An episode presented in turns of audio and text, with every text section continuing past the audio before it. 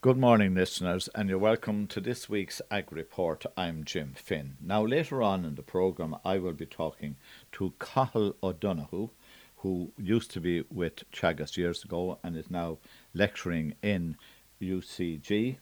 I will also be talking to Alan Moore, and Alan will be telling us about hedgerows. And my final guest this morning will be Shane Carney, whom I met at the village market in Holy Cross. But my first guest this morning is Joe Mahan, and Joe is with Teagasc, and Joe and I are going to talk about number one, a discussion group, a very special discussion group, and uh, the second topic we're going to cover this morning is going to be the Green Cert. Good morning, Joe, and thanks very much for joining us. Good morning, Jim. Thanks for having me. Okay, uh, how are things?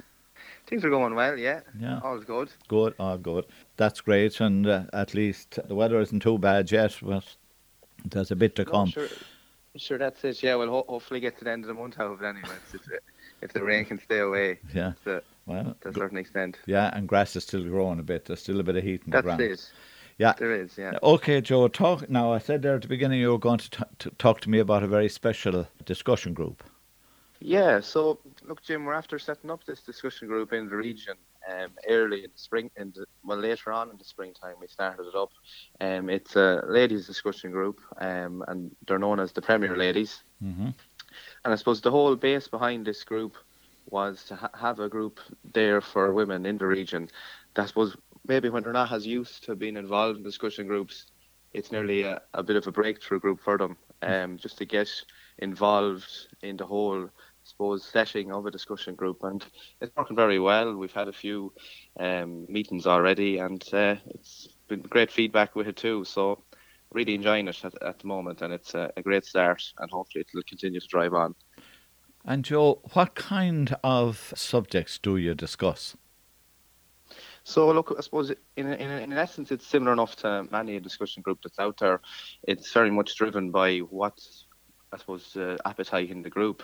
Um, I suppose first of all, what we've been going through mainly has been um, on the more so the sustainable side of farming. Mm-hmm. So we've had different um, walks now. So an example was our first one was on a local farm. Actually, one of the participants, Roisin O'Donnell, we was kindly uh, had us on her own farm, and she was going through all multi-species, and she was doing a bit of experimenting herself on that mm-hmm. uh, new side of farming, and it's it's just great to see all those different aspects there, and I suppose discuss them and the pros and cons of them and the challenges and the benefits of them as well. Like we could see, we were there at a time in the middle of this summertime where drought was a bit of an issue, and her multi-species swards at the time, she had a nice level of chicory in them, and they were outperforming the perennial ryegrass at that time of the year. So she did see a benefit there in, in that regard.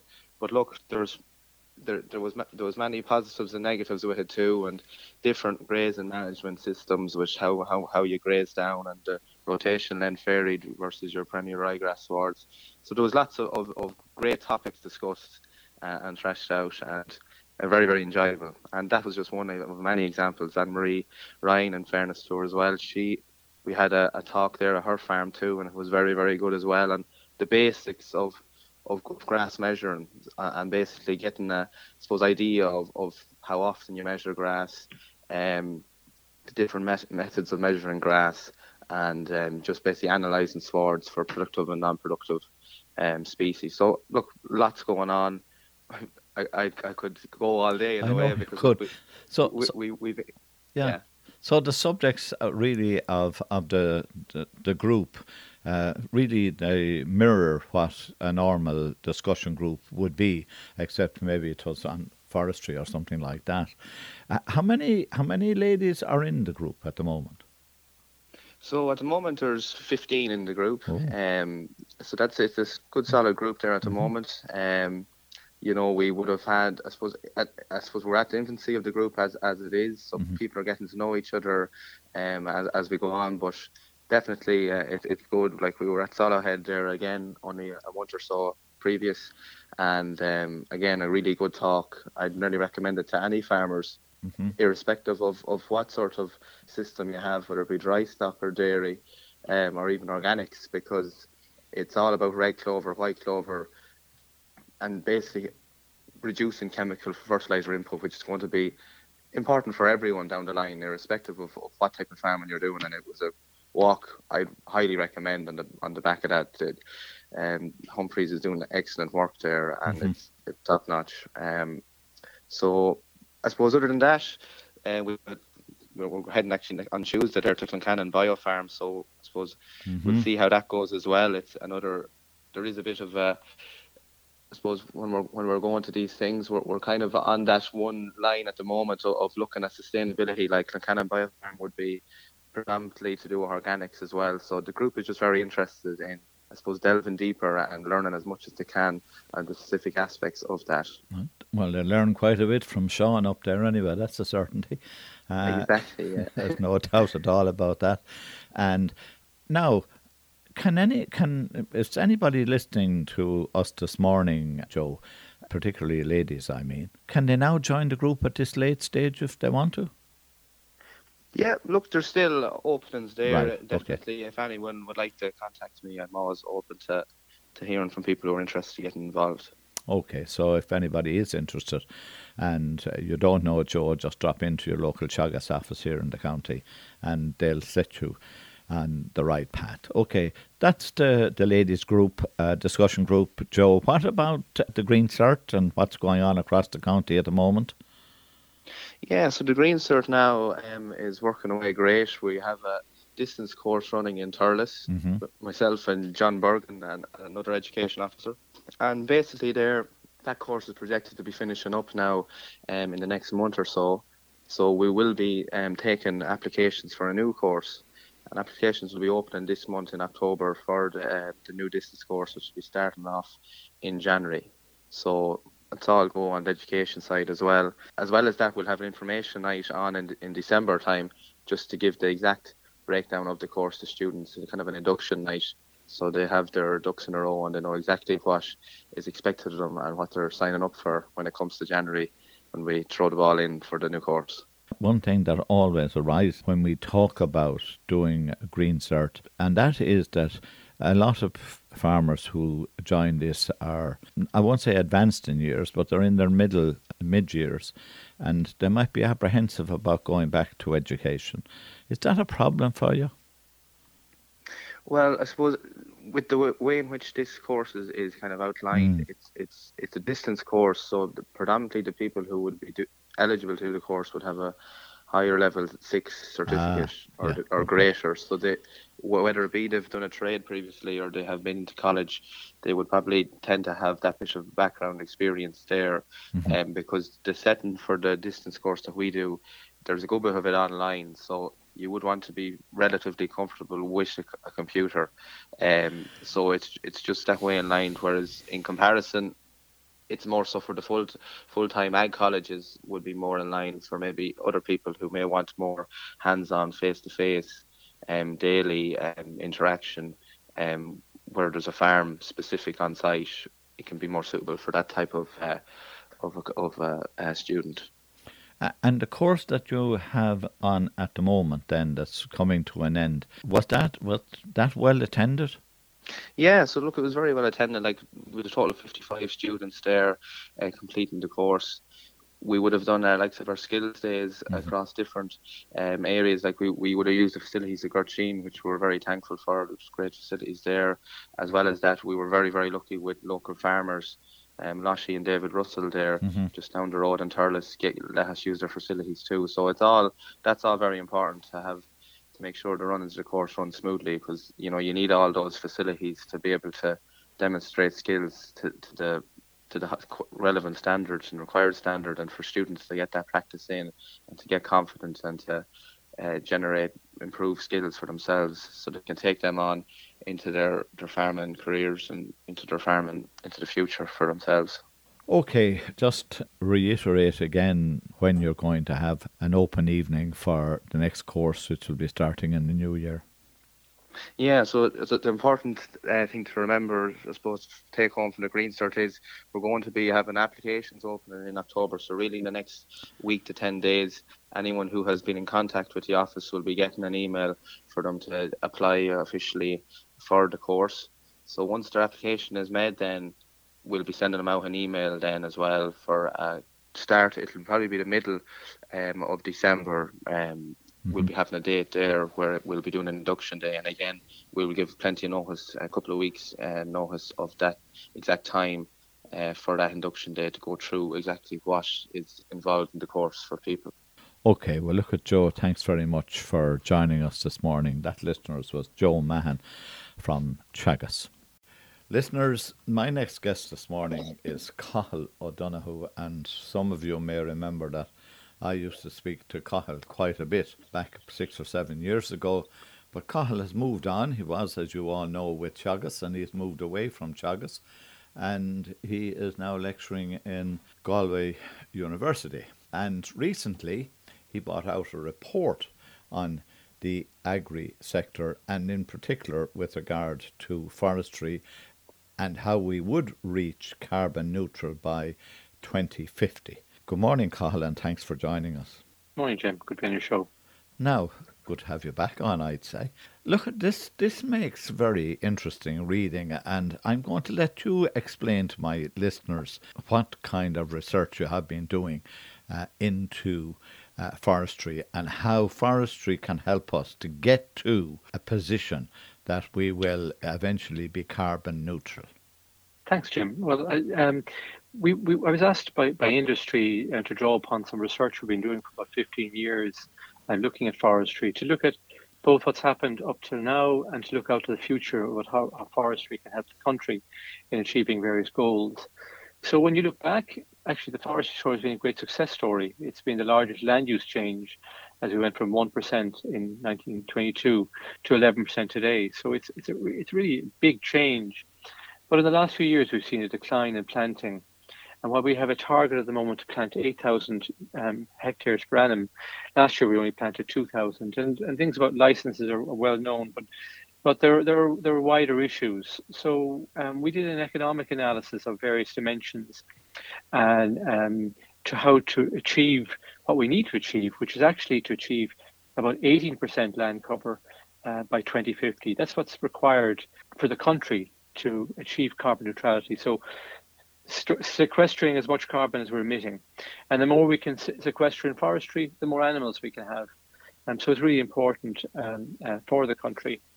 Um, so we're at the moment is we're very far behind that. Um, so we were looking at, at basically ways in which we can promote uh, forestry better in the future. And there are various things we can do, but I guess one of the big things um, that jumps out is the, the value of carbon. And when we fill our cars or heat our homes, we're paying carbon tax, and we pay carbon we pay tax on the carbon we produce. But there's a value of the carbon um, in the, the carbon that's stored in trees, which we don't uh, fully value. So at the moment, the carbon tax is 40 euro per ton. But the, the government has said that, that this will increase to 265 euro a ton by, by 2050. Um, so that's six times the current value. When you add that value to the to the value of timber in, in the trees, it radically changes the economics of, of forestry in the country. And in the report, we give some examples of different types of schemes and the way in which the current schemes could be amended um, to make it much more advantageous uh, for farmers to, to plant uh, forestry and a much better income from forestry in the future with the, the price that the, that the state um, places on carbon. That's a, short summary of what you've done. Now, I'm looking at some of the highlights that are in a press release that was sent to me. You said it earlier on, only 2,000 hectares were planted in 21. That's only 8% of the peak planting in 1995. And I know I was talking to you earlier. I planted my forestry in 1995. That's right. And so, um, okay, well, planting 25,000 hectares a year in the 90s was was a big deal. Mm-hmm. Um, and gradually over time, that has declined uh, when when we decoupled, um, so moving from paying for animals to, to, paying for the land, there was a dec- decline.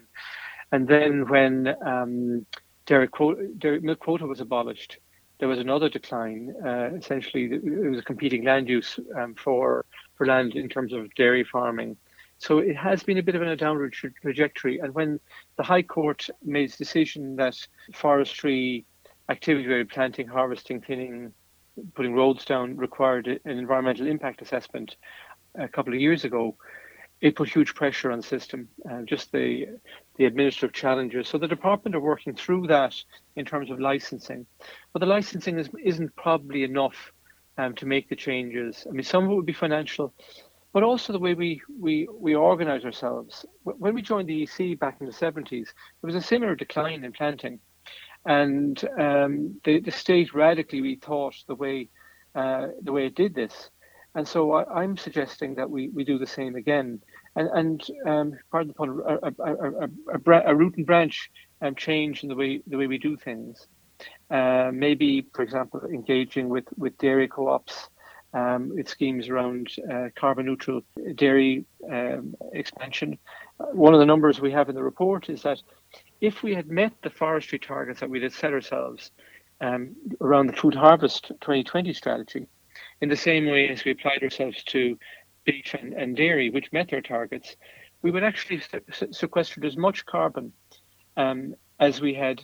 Uh, we, we, we increased emissions from the extra animals in the country. So we could have had carbon neutral dairy expansion already if if we'd done that. Now, it's never too, too late to start. But um, I think we're probably reaching the end of the road of the current strategy. We've, we've probably done as much as we can with, with the, the current tools. And we need to think again um, to how we to get it back up above 10,000 hectares a year of planting. And you speak a lot in the report about delaying planting. Uh, now, and that it will have a major impact on us trying to reach uh, the capacity uh, in in 2050. That's right. Uh, so trees take about well, for Sitka, it's about 40 years to reach maturity. It's longer for, for deciduous trees. So um, it's not storing the, the maximum amount of carbon for, for quite a while. It's, it's not reducing, re- reaching its potential in terms of timber either. So even if you plant now, it's, the trees still won't be at maturity in 2050, and that's the target date that the state has set itself for, for carbon neutrality. So the, the later you put it out, the further you're going to be away from that target, which means that if the, the state wants to do that, they'll have to find other ways um, to deliver the carbon neutrality. And there are only so many options. So it would be a concern for the agricultural sector in terms of the number of, of animals, um, given that there's already hmm. very high high targets. So the more we can do with forestry, essentially it's, it's complementary to agriculture. The more the more animals we can have in the country. Can I ask you then, forestry apart from having a bad name in certain uh, circles, uh, but one thing happened in the last a number of years that maybe took a little bit of confidence away from farmers with regard to planting trees, and that was the effect of ash dieback. Mm-hmm. Yeah. Um, I mean, clearly that has been a serious problem for the country. Uh, ash at home, and uh, I mean, it's a real shame. They're, they're beautiful trees, and um, farmers and landowners that had, that had planted um, will have uh, immediate costs. So I know the industry are pushing uh, very strongly um, that there will be an appropriate um, compensation scheme uh, for farmers to cover those costs. Because when you're when you're trying to to mot- motivate people to make a change and, and you know, moving from from farming some of your land to putting forestry on it is a big change. We need to give um, people confidence in the future that if things go wrong, they won't have they won't be carrying the cost. So I think there's a bit of work to do there um, to assure farmers and landowners that they'll be protected if if things happen, and and particularly over such a long long term uh, growth cycle as, as, trees have. Now you know from your previous uh, employment that there's a lot of land in Ireland that uh, basically isn't really commercially viable as far as uh, conventional farming is concerned, but it could be very uh, viable if we uh, planted it. That's right. So, uh, about 80% of, of cattle rearing farms in the country over the longer term would be would be better off um, um, translating some of their land from, from cattle into forestry, and the, the returns are higher, but also that they're they're getting higher year on year. Um, mm-hmm. So they're increasing at a faster rate than than cattle prices are going up and cattle incomes are going up. So it is a it is good financially in, in the long run. I guess um, in order to to motivate farmers, it's about giving them confidence and also maybe giving some of the income earlier in in their lives rather than waiting for for the harvest. And there's different ways you can do that. And then lastly, something that's of great concern for farmers is currently the replanting obligation. Mm-hmm. That if you plant uh, forests, when you harvest, you must replant. And farmers, particularly with smaller farms, we, we see in the data, um, are are essentially co- concerned about committing future generations um, to, to um, I guess, to move that land away from agriculture. So I have some suggestions in the report about how you can use the carbon value in a potential carbon scheme to eliminate that um, obligation um, and to rely on, I guess, um, just proper behaviour incentives. People have the, the, the, the, the choice to to to not to replant, um, but the likelihood is, and we see that that if people plant, they're they're very likely to uh, replant um, after after they they harvest. And then the last thing is a lot of concern about about Sitka in some in some quarters. Mm-hmm. It's it's it's fast growing and realizing income earlier, and it's good for carbon. Um, but increasingly, um, we see higher rates of planting for for broadleaf trees, for deciduous trees, which are good for biodiversity and and recreation, but they take a bit longer to grow. So we, again, we probably need to rethink the species mix um, in in the country as, as we go forward, and planting the appropriate trees for the environment and also appropriate to to what people want in, in, in the locality. So there's a bit more work to do on maybe nuancing it to make it easier for farmers and landowners to make that decision and to have more confidence in the future. Okay. Lastly, uh, to you, and thank you ever so much for joining us. Where can people get sight of this report, Cathal? Oh, I wish I, I, it's online. Find it on, on Google. Okay, well, look at Cathal. Thanks very much for joining us this morning. That listeners was Professor Cathal O'Donoghue talking about his recent p- report on uh, forestry and planting trees in Ireland. Listeners, my next guest this morning is Alan Moore from Hedgerows, Ireland. Uh, I happened to meet Alan earlier during the summer, and I thought it would be a very, very good subject for Ag Report on Tipp FM. Good morning, Alan, and thanks very much for joining us. Good morning, Jim, and thanks for having me on. That's great. Alan, before we get into the meat of this interview, can you tell me a little bit about yourself, please? Jim, I have a farming background myself. I'm originally from uh, Lucan in County Dublin. I grew up on a dairy farm. And although my career has been in medicine. I was a general practitioner in Athy in County Kildare, and then a psychiatrist in the UK and New Zealand, and then uh, finally in Clonmel. I've always had a keen understanding of the role of the environment in health, mental, and indeed physical health. So that in my subsequent um, life, that we talked about when we met up in, in Nenagh, Jim, yeah. I've been involved in a group called Hedgerows Ireland, as you say, which is a Tipperary based group uh, that came about in response to the removal of kilometres of hedgerow along the railway line between uh, Limerick Junction and Waterford. And our group got very concerned that Irish Rail were taking out a lot of hedgerows. Uh, they explained to us that this was essentially to save money, that in replacing fencing, they had decided to remove the entire hedgerow alongside the old fence and didn't see why they needed to retain the existing hedgerow. So, in the course of our campaigning, and we became very active as a group on that matter, we made some discoveries, Jim. And those discoveries included number one, how vitally important hedgerows are in our countryside, and number two, how poorly protected they are under current regulations, and so forth. So, Jim, when we expanded our work to look at the national situation, when we discovered that there was no body representing hedgerows whatsoever, we then took on the, the bigger challenges of representing hedgerows at a country wide level. Earlier this year, when Jackie Cahill invited us to the Joint Agriculture Committee in the Oireachtas, we explained to the collected TDs that hedgerows are incredibly important in the Irish countryside because effectively, we don't have native woodlands, very, very small amount. So that hedgerows play an even more important role in protecting biodiversity, including vital pollinating insects, a whole most of our native songbirds, a lot of mammals, and so forth. But in addition to that, the uh, the impact on soil protection, flood reduction, drought reduction, shelter, shade, landscape definition, and most topically of all, carbon storage. Jim, hedgerows store an enormous amount of carbon, and, and this is, as we all know, incredibly topical at the moment. And the great thing is that hedgerows are a permanent landscape feature. So, unlike grassland, which is also very topical for carbon, hedgerows aren't uh, removed, uh, or hopefully are not removed, so that they remain in place, storing huge amounts of carbon.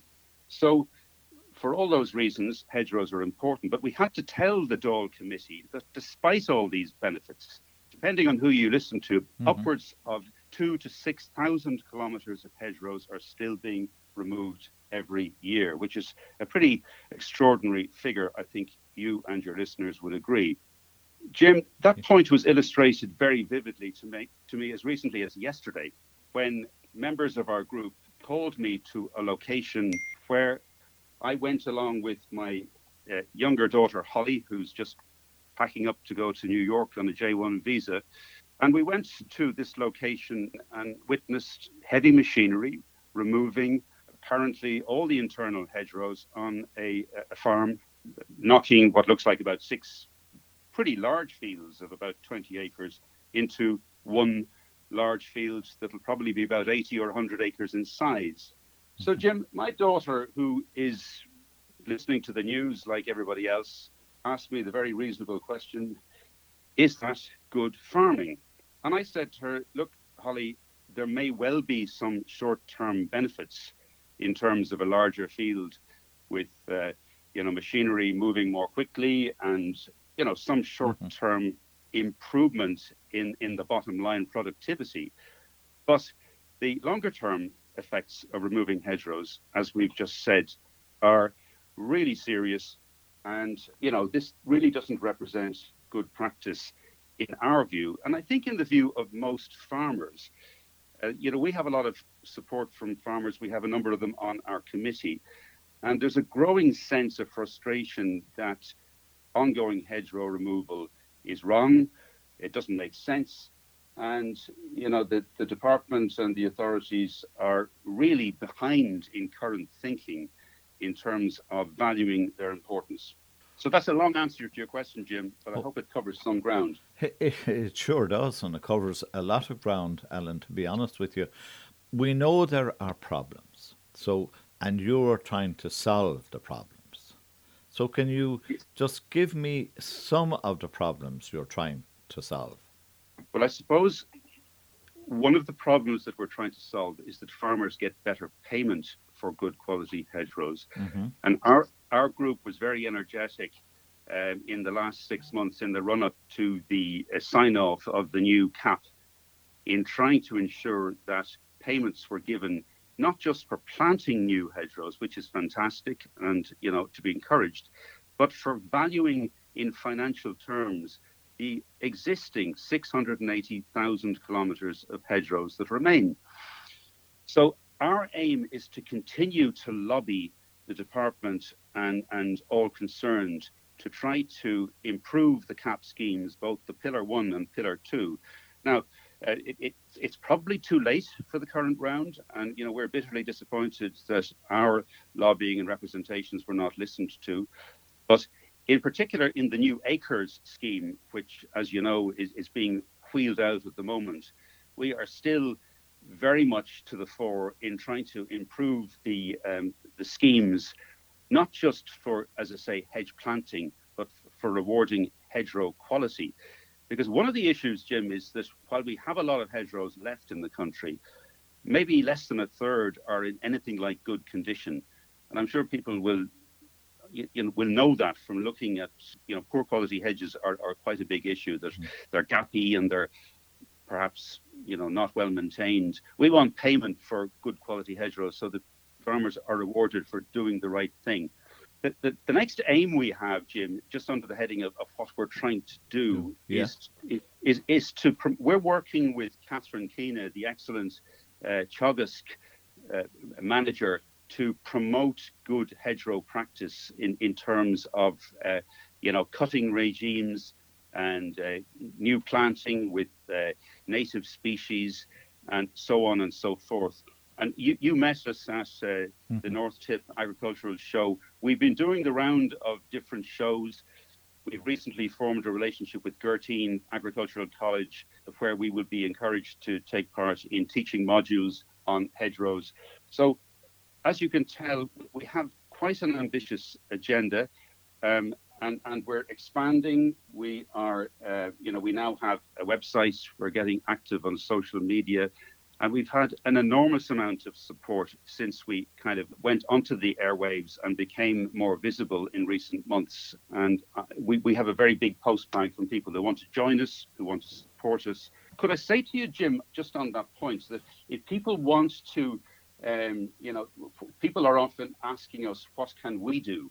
I suppose on the issue that I've just mentioned, the very live issue locally, mm-hmm. uh, you know, we think ringing Tipp FM local elected reps, Jackie Cahill, Minister for Agriculture, that actually makes a difference. Um, and I would encourage people to, to, to do that, but also to look at our website, which is hedgerowsireland.org, where you'll find an email address and you can send us a, a message of support.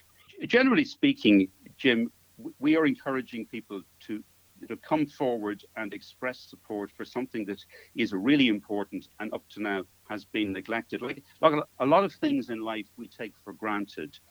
And I think that hedgerows definitely come under that heading. But that's changing, I'm glad to say. Okay, just one last question, and then you can give me contact details so that people can make contact with you eh, and and join your organisation. What's the future for Hedgerows Ireland? Good question. We're about to have um, a somewhat, oh, we've had such a busy summer that uh, getting together as a group has been a bit delayed.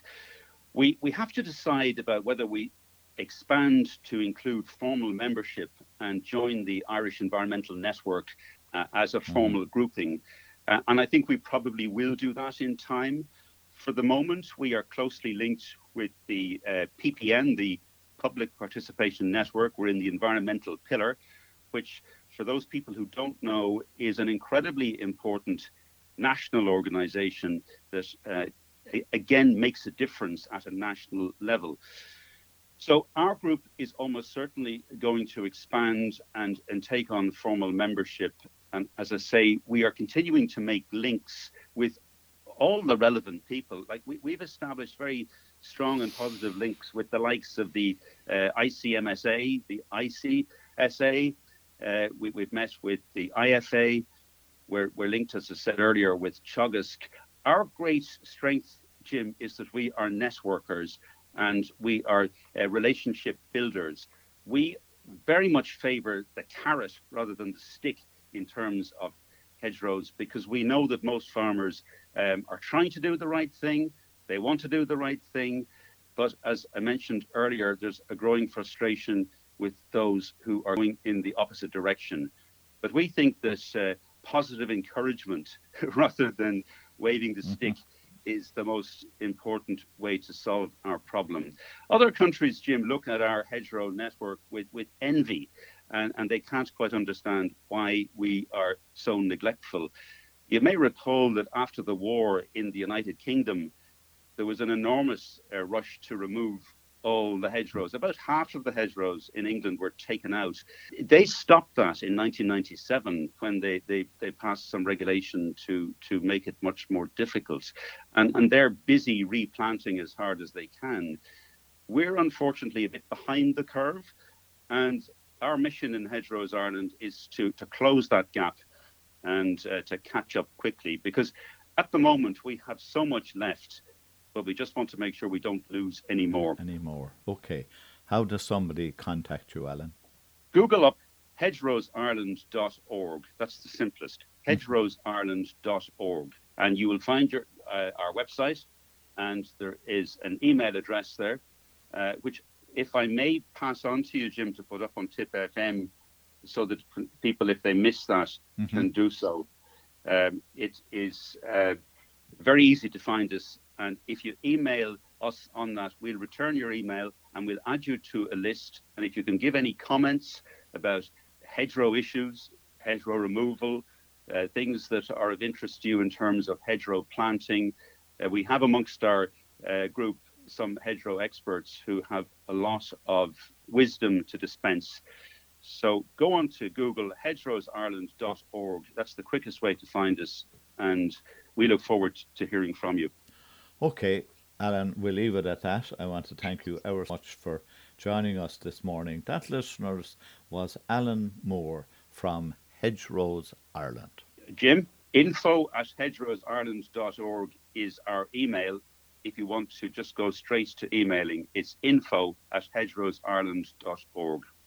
In Holy Cross, I caught up with Shane Carney, and Shane has a company called Away with Nature. That's spelled A W A Y with Nature, and he has a whole lot of products here and a beautiful stand in Holy Cross. And uh, I'm at a loss to know what they all are. Shane, would you tell me how all this started? I will indeed. So the company started uh, by my partner Fiona and my daughter Aoife. Um, just Fiona's love of uh, all natural products. Um, it was really, you know, it's a way with nature uh, story came from. Um, she started off making a facial oil herself, learned how to formulate, um, went back to school basically and educated herself. And uh, from there, you know, that, that was uh, received very well by friends and family and tried to grow the products from there. So we now stock the facial oils and we have a body oil to complement that and then branched out into candles and wax melts. Um, she also makes soaps, lip balms, some hand butters, and we do also stock some other products from some other very uh, excellent Irish companies such as Yanni Bears, Faith Soaps, and Ingadi, who 3D print uh, fully uh, biodegradable uh, products as well. Um, some of the newer products that we have are the muscle oils. Uh, we have essential oils, and we also have roller blends as well from Zen Sleep Tight and also Inhale to all part of your your, your sleeping um, routine to help you get a good, nice, and restful night's sleep. I heard you talking to a customer before I got a chance to interview you, and you said that there is no chemical in anything that you make here. Correct. Everything is all natural, all naturally sourced product. It's sourced as local as we can to home. Um, a lot of it is through uh, companies within Ireland. Um, all the products are all handcrafted at home in our kitchen by Fiona. So very creative um, talent there and ably abetted by our 11 year old uh, daughter, Aoife. Yeah, wh- whom you have with you here, I see. Yeah, she ran Yeah. away from the interview though. She Right, wasn't. She wasn't going to be part of it. Okay, and you also have teas here. Yes. So the teas we have here, these are all herbal teas. Yeah. So again, it's all people moving away from the the, the, the processed. Um, uh, Mm. yeah. um, processed food that you can buy and purchase, and very much going back to the natural products. So this health tea is a lady in Cavan blends it, so she has quite a range of teas that she actually makes, and we grow. And this is our positivity. This is our own brand. So we grow some of the ingredients and we send it up to the lady. She blends it with some of her own, and now we have our own own brand health tea called Positivity. It's all available on Right. the website or here at this amazing market. Oh, you have a website as well. We have, oh, so- oh, oh, oh, oh, okay. How long have you been coming here? You're- So you're- this is our first year in Holy Cross. The Right. business is only going about seven or eight months. It's all very new to us, big learning curve, and my uh, Yeah. my natural calling wouldn't have been skincare myself. So um, I've had a steep learning curve as well. So Fiona's had a lot of uh, a lot of hard work to, to get me up to speed, but you know it's enjoyable. skincare wouldn't be natural with me either. uh, Shane, I we can- both have a face for radio, I, think. yeah, uh, uh, something like that, definitely not. Where else then, apart from coming to Holy Cross, uh, do you sell So uh, yeah, so we can we do a lot of local markets. So we were in Tipperary town yesterday, um, we were in um, we were in Mountain View in Kilkenny, and we were also in Thurles. So a new market that started up in Thurles last weekend. Uh, very good, very positive vibes around there. You know, it was great. And the same in Tipperary town was their first market was yesterday as well. So a lot of good markets going on. You know, local produce in around Tipperary area. Um, we also sell um, online, so awayWithNature.com. We have an Instagram page, Away with Nature underscore, and we have a Facebook page as well, Away with Nature. Um, so any any queries or any products you'd like to buy, we can also help you out there online. We're not just a, a market company. Okay, I'm catching up here. Uh, one of your products. Yes, It's a ba- baby oil. that's okay. uh, body oil. Bo- sorry, body. Uh, I'm going blind in my old age. It's body oil. Yeah. How long did it take to bring it from, from So- inception to Yeah. So uh, the, the, the, to first Holy product, Cross? yeah, the first product that was made actually was what you see beside it here, is Right. the facial oil. Okay. Yeah, so Fiona so had very- ta- take the facial The oil. so yeah. How long? How much work went into So- developing it? so- That's really what I'm trying to get at. So the product itself, just, just months of fine tuning, understanding. Behind that, there's there's a lot of time of understanding how to formulate. You know how to get the education. There's a dermatological Yeah. uh, slope on as well, where you need to make sure that it's safe for people's skin. Our, our uh, eldest daughter Megan is a beautician was very helpful in that side of things, Right, and I can't leave Alex out. Her son as well, the, the middle child. They'll have middle child syndrome, so Right, that's the full house then that's been mentioned. Um, Right. but the facial oil uh, was the first love. So Fiona had very sensitive skin, so a lot of frustration from buying, say, Yeah. products, store bought products, and wasn't getting the results she needed. So it was, um, it was through that she learned to formulate, made the facial oil. Friends and family uh, caught onto it and said, you know, you have a business here. Would you like to expand it? So there's a good few months to get it from, you know, from inception to a product you can sell on market because you, you know you have to look at your market as well. You have to understand the quantities, even down to the labelling. It all takes a lot of hard work and research. You know, it is what you see here is the end product. That's what- That, that's what I'm trying Yeah. to get at.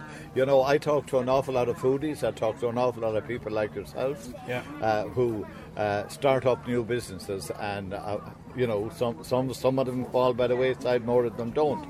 But uh, it's the process to get to the market is, is always difficult. It is, it is. There's a lot of months of hard graft, late nights of Fiona, Yeah. you know, understanding what the market needs as well. So if you don't, if you don't understand your market, you're not going to have a product that's going to be successful. So you constantly try and reinvent yourself. So you listen to your customers. You know, I'd have taken notes here today where Yeah. customers have suggestions, Yeah. and they can be the nuggets because they're your market. So they're telling you what they want. Okay. So you listen to your customer, and that then, you know, you develop the products that you have. What's not selling well may may not be carried on, and then you know stuff that is selling well, you try and build on that and move to the next level. Having developed the oil, the scent, Yeah. what do you do to get the scent in that it's something that uh, the customer will like? Yes, so there is. Uh, so it's customer feedback as well. So and what Fiona, Fiona's own personal Yeah. likes as well. Um, what we do to get to sent in, I can't tell you that. I'm giving away no That- trade that's secrets. a trade secret. And even, and even I don't understand the formulation, so I probably couldn't tell you anyway. But um, no, it's it's all market research. You know, you need to Yeah. understand your customer base, and there's an awful lot of trial and error. An awful lot. You know, you got to be willing to be in it for the long haul. It's not. If it was an easy game, everyone would do it. You know, so it's a, it's a lot of credit to, to Fiona to to get this to where it is. Like you know, I've the easy part to sell it. A good product is easy to sell. You know.